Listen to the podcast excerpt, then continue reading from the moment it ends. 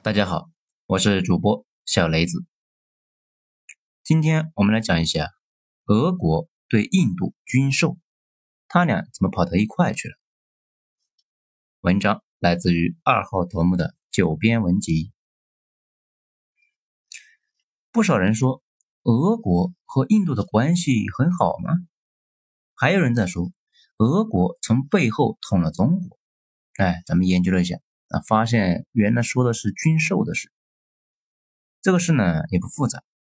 前段时间，中国和印度在边境上有些小冲突嘛。我们之前在那个中印在边境不断冲突的深层次原因里面那一章有讲过。那这种冲突呢，几乎是必然的。当然呢，这一章已经被下过了。嗯，然后听过的小伙伴肯定有听说过。因为印度疫情处理不当。今天感染人数已经突破了七十万。政治家需要转移群众的注意力，军方呢也需要继续从议会骗经费，所以印度军方有十足的动机在两条边境上搞事。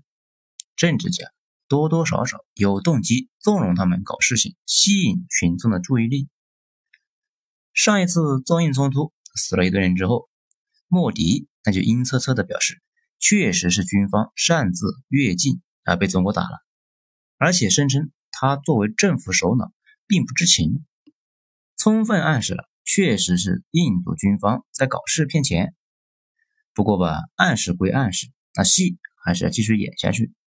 莫迪现在的心态很朴实，中印边境的热度不能太高啊，毕竟都二十世纪了，通过武力扩张领土这个操作啊。除了塞达姆这样的疯狂原始人，那没有人会有这个想象力和执行力了。但是边境冲突的热度那也不能太低，太低呢就达不到转移注意力的目的了。既然不能进攻，那又不能偃旗息鼓，那该怎么办呢？多简单呢，备战呢，摆出一副积极备战的状态，并且大规模向边境派兵，给人的感觉就像是真正的有大事要发生了。其实对历史有点了解的就知道，如果真的要打，肯定是偷摸的征兵嘛，半夜行军，囤积弹药，挖好炮兵工事，坦克呢偷摸的摆在边境上，晚上三点趁着对方睡着觉之后啊，突然发动袭击。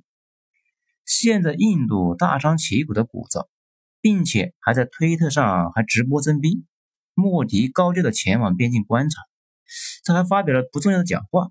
怎么看都是一副表演气势。为了让演戏更加真实、可靠，并且有说服力一些呢，印度还催促几个军火商尽快发货啊，有急用。这就联系到我们这一节开始讲的内容。俄罗斯作为印度的大卖家，也准备卖给印度飞机和导弹。那这里呢，就有个问题：印度和俄罗斯到底是什么关系？仅仅是生意上的往来，还是有别的什么纠葛呢？今天我们就来雄心勃勃的讲一下他们的关系。首先，我们讲中印俄三家的历史纠葛。众所周知，俄罗斯是一个缓冲区狂魔，他恨不得把地球上所有的领土都给占了。俄罗斯呢，有三个扩张的方向。其实他最早是想向西方发展的，尤其拿破仑之后，那非常冲动啊，不可一世的拿黄被俄罗斯人给粉碎了，所以就彻底的放飞了想象力，疯狂的向西。不过，终于在1853年，也就是中国刚开始闹太平天国的那个时候，西扩的俄国和英国在克里米亚来了一次决战。如果这一仗俄国人打赢了，那历史。将彻底被改写。现在的土耳其那应该是没了，德国那说不定也没了。不过俄国人那没能打过，被英法给反杀了，然后签约认怂，答应呢不再向西扩张。但是向南和向东的扩张啊，却没有停止脚步。向南扩张的意图那很清楚，就是要去印度。印度环境好，降雨量也充足，啊种啥长啥呀。而且那里的人。天生温和，东印度公司几百人就征服了整个印度，带着一部分印度人，奴役着另一部分印度人，以印制印。哎，这让俄国人肠子都悔青了。他应该早点去找印度呀，把真正的软柿子给漏了。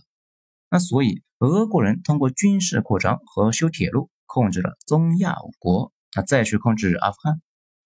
过了阿富汗，那就是印度。这个时候英国人急眼了。英国之所以是日不落帝国，主要是因为有印度。现在俄国人威胁印度，啊，不能忍呐。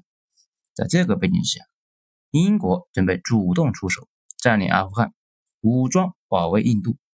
然后呢，就爆发了我们知道的。阿富汗战争，呃，这一章呢，我们之前有讲过，在牛逼哄哄的大英帝国是怎么栽在帝国坟场的阿富汗，这里面有讲，可以去听一下。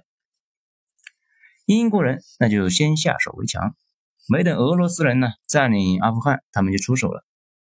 一八三九年，英国人带着印度人先打入了阿富汗，顺利的把阿富汗给占了。不过阿富汗人那一直都是个刺头啊，在沙俄的支持下，1841年爆发了一次大起义，把入侵进来的英国人杀了个干干净净。入侵阿富汗的三万英国人连带家属全军覆没，被杀的只剩下一个医生跑回了印度。后来英国不死心了，又组织了一次入侵阿富汗，那还是没能打下来。但是英国和俄国的势力在阿富汗那一带。那是僵持住了，英国没能够搞定俄国，俄国那也没能够搞定英国，但是俄国那一双盯着印度的眼睛却一刻都没转开。那么温和的奶牛，谁不爱呢？与此同时，沙俄开始向东方扩张，跑去打劫了大清的一部分领土，一度还想占领整个东北来着。不过被英国支持的亚洲狼日本那给咬了。也就是我们熟知的日俄战争。从这里呢，大家应该就发现了，只要俄国和英国出现的地方，肯定伴随着战争。中国和印度第一次碰到这两个流氓啊，都是以战争开始。而这两个流氓互相之间那也没少打。英国无论是西欧还是阿富汗，甚至东亚，都有部署棋子来阻挡俄国的扩张。那咱们再来说一下。俄国人和中国的关系史。日俄战争之后，俄国那也进入了冬眠期，被日本人打伤了嘛，而且伤了自尊了，国内差点就酿成了革命，所以就干脆躲着不出门了。随后，第一次世界大战爆发，俄国崩溃了，二货沙皇就全家被枪毙了，取而代之的那是苏联，外交策略那也就全变了。我们之前有讲过。苏联人希望把中国变成一个跟苏联关系好的卫星国，解除帝国主义对苏联东方的威胁。这就有点像英国武装日本对抗俄国，以及后来美国支持日本对抗苏联，所以才派苏共大佬来中国联系代理人。找来找去啊，就找到了孙中山。孙本人呢，一生碰壁，到了晚年一事无成。万般无奈之际，嘿，碰上了俄国人。孙中山一生都在寻求平等待我之国家，列强啊都希望中国四分五裂，只有俄国人希望中国强大一点。那中国强大了，才能够帮苏联的忙嘛。黄埔军校就在这个背景下搞了起来。不过黄埔军校起来没多久，孙中山去北京谈判，很快就发现自己呢已经得了癌症了。没过多久就去世了。从这个时候起，中国和俄国就好像结下了不解之缘。这种关系呢，听起来好像很持续时间很长，但其实真正相处超不过十年。分为以下这么几个阶段：孙中山死后没多久，蒋委员长就清党了，把当时能找到的我党的人和他们党内的左翼的人啊杀了个干干净净。从一九二七年四月一十二日开始，国民党内坚持三民主义的党徒那已经被清洗干净了。清党之后，国府彻底跟苏联决裂，苏联顾问那也都回国去了。下一次合作要到一九三七年，抗日战争爆发了，中国在国际上呢一个盟友都没有，怎么办呢？那个时候，美国还是日本最大的军火供应商。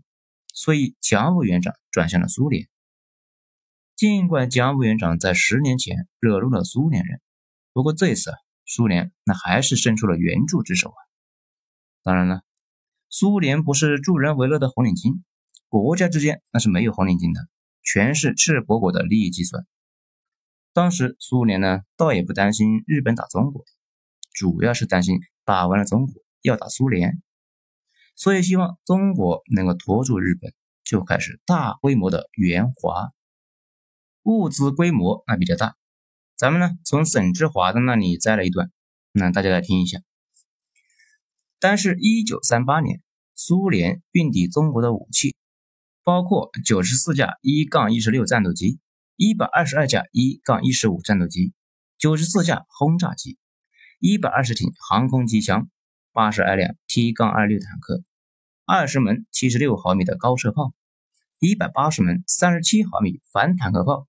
以及四十九万发射炮，五十门四十五毫米的反坦克炮，一千挺马克西姆托加莱机枪，三百挺马克西姆机枪，三千万发机关枪弹药，一千五百挺捷克加廖夫机枪，三百六十门七十二七十六毫米野炮，以及三十六万发炮弹，八十门一百一十五毫米的榴弹炮，以及八万发炮弹，一千万发步枪子弹。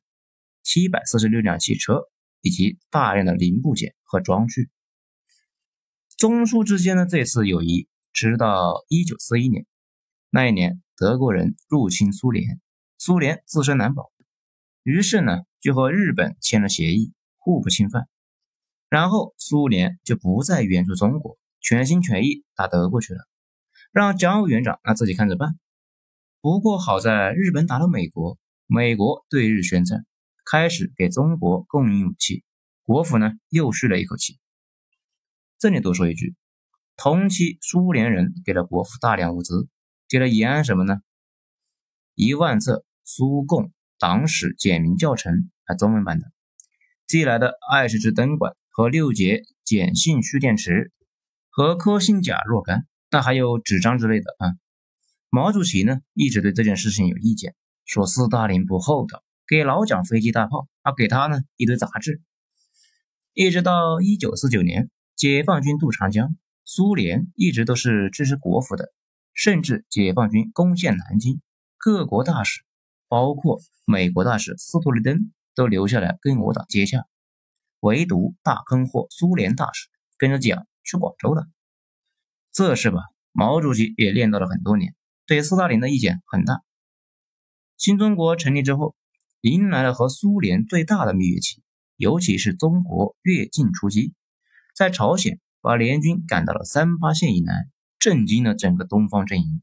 那再多说一句，中国参加朝鲜战争，其实呢跟苏联的关系不大，苏联就是中国的缓冲区，正如乌克兰就是苏联的缓冲区。而且中国在明清两代都参加过朝鲜战争，可见如果实力允许。我国精英们都能够看出来这件事的必要性，只是有时候啊没那个魄力和胆略。随后开始苏联大规模的援华，也就是大家熟知的苏联援建工业项目，从一九三年持续到一九五七年，这可以算得是人类历史上最大的一波工业转移。不过苏联人并不是宅心仁厚，当时上台的是赫鲁晓夫。浩突呢，于公于私，那都有自己的小算盘呢。于私方面，浩突自己的位置来路不正，是通过一系列的小计谋上台的。那我们将来再细讲。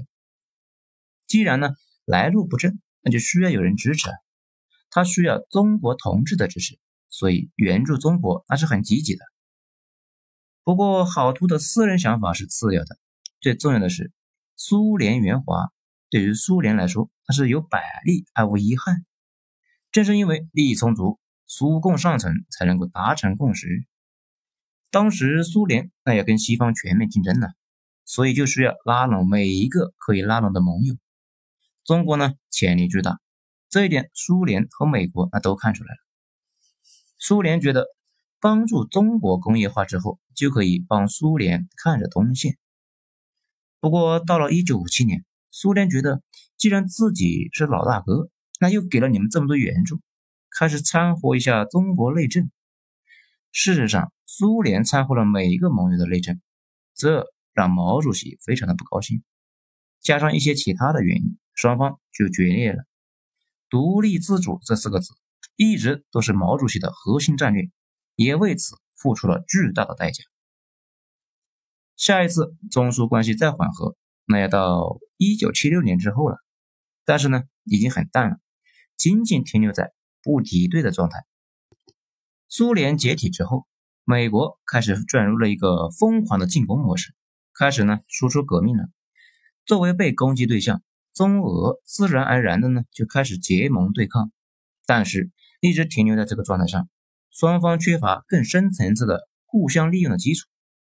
中国除了需要向俄国购买一些军用物资，其他的不需要俄国。俄国对中国呢也没啥要求啊，自然也就发展不出来更加复杂的关系了。之前一条油气管道谈了二十年，那就是这个背景。直到最近这些年，中国工业能力它就被引爆了，两国贸易额激增，中国一跃成为了俄罗斯最大的贸易伙伴，这两国的关系那才开始出现了一个新的玩法，关系呢也是才越来越密切。不过中俄之间的事情有些不太愿意说，大家呢可以看出来，俄罗斯是地广人稀，资源丰富的远东就在中国的眼皮底下。而且双方的实力，那已经呈现出来了越来越不平衡的趋势。中国的国力很快就要超过十个俄罗斯了。你要是俄罗斯，你能不能不担心呢？所以《纸牌屋》那个电视剧里面对这件事情有描述。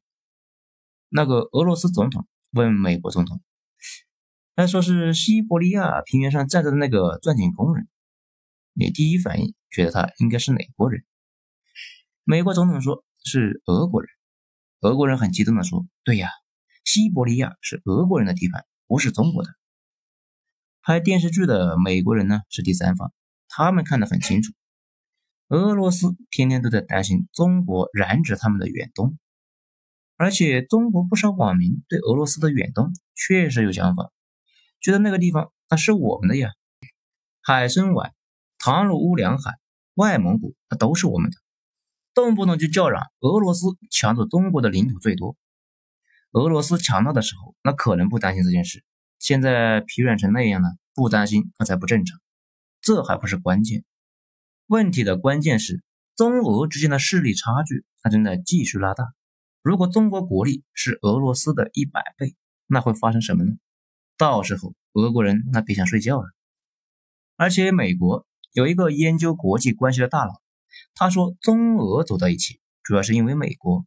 如果美国哪天崩了，中俄之间的友谊也到了尽头。如果一句话总结，那就是：只要两国还是邻国，关系就不会太好；只要美国还是老大，关系就不会太差。那咱们再来说一下俄印关系。说俄国和中国的关系讲了半天，但是俄国和印度之间的关系。”那就非常简单了，因为他俩之间的友谊一直都非常稳定。事实上，从沙俄时代，俄国就看上了印度。彼得大帝改革的时候呢，就要求成立印度学，专门研究印度，一直跟印度的上层民族主义勾勾搭搭的。到了苏联时代，大家都在针对苏联，处处为难苏联。苏联在中国服侍的小伙伴蒋委员长也把他们给咬了。新中国后来也跟苏联翻脸，那么问题来了，是谁从来没有离开过苏联呢？嗯，没错，你们都猜对了，是印度。我们之前有讲过，印度最伟大的领导人应该是尼赫鲁，尼赫鲁本人就特别爱苏联，也爱社会主义，所以才在宪法里规定印度是社会主义国家啊，现在依旧是啊。一九四六年，印度那还没独立。就迫不及待的要跟苏联建交啊！苏联对印度呢也有很大的需求，印度资源丰富，苏联跟它完全不是一个维度，一个在寒带，一个在热带，资源互补啊，所以苏联缺的东西，那它基本都有。再加上印度战略地位那非常重要，一国控两洋，苏联也给这个小伙伴充分的支持。印度一建国，两国呢就连在了一起，啊，再也没分开过。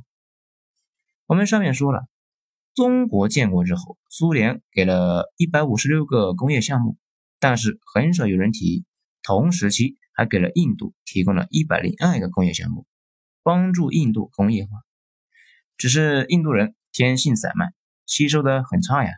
这也是为什么一九四九年那会儿，印度比中国条件好得多。毕竟他们的首都都没沦陷，没在一场仗里死三千万人。印度还有英国人留下的基础，加入世贸也比中国早，国际环境那也比中国好得多。但是现在差中国二十年。那些苏联对中国的援助到了一九五七年它就结束了，对印度的援助呢一直持续到了一九八零年代。整整三十年，印度呢也投桃报李，大量的向苏联提供了他们的土特产啊，比如橡胶啦、咖啡呀这些。我们之前在一九六二年中印冲突，印度为什么被打断了腿？这里面也提到过。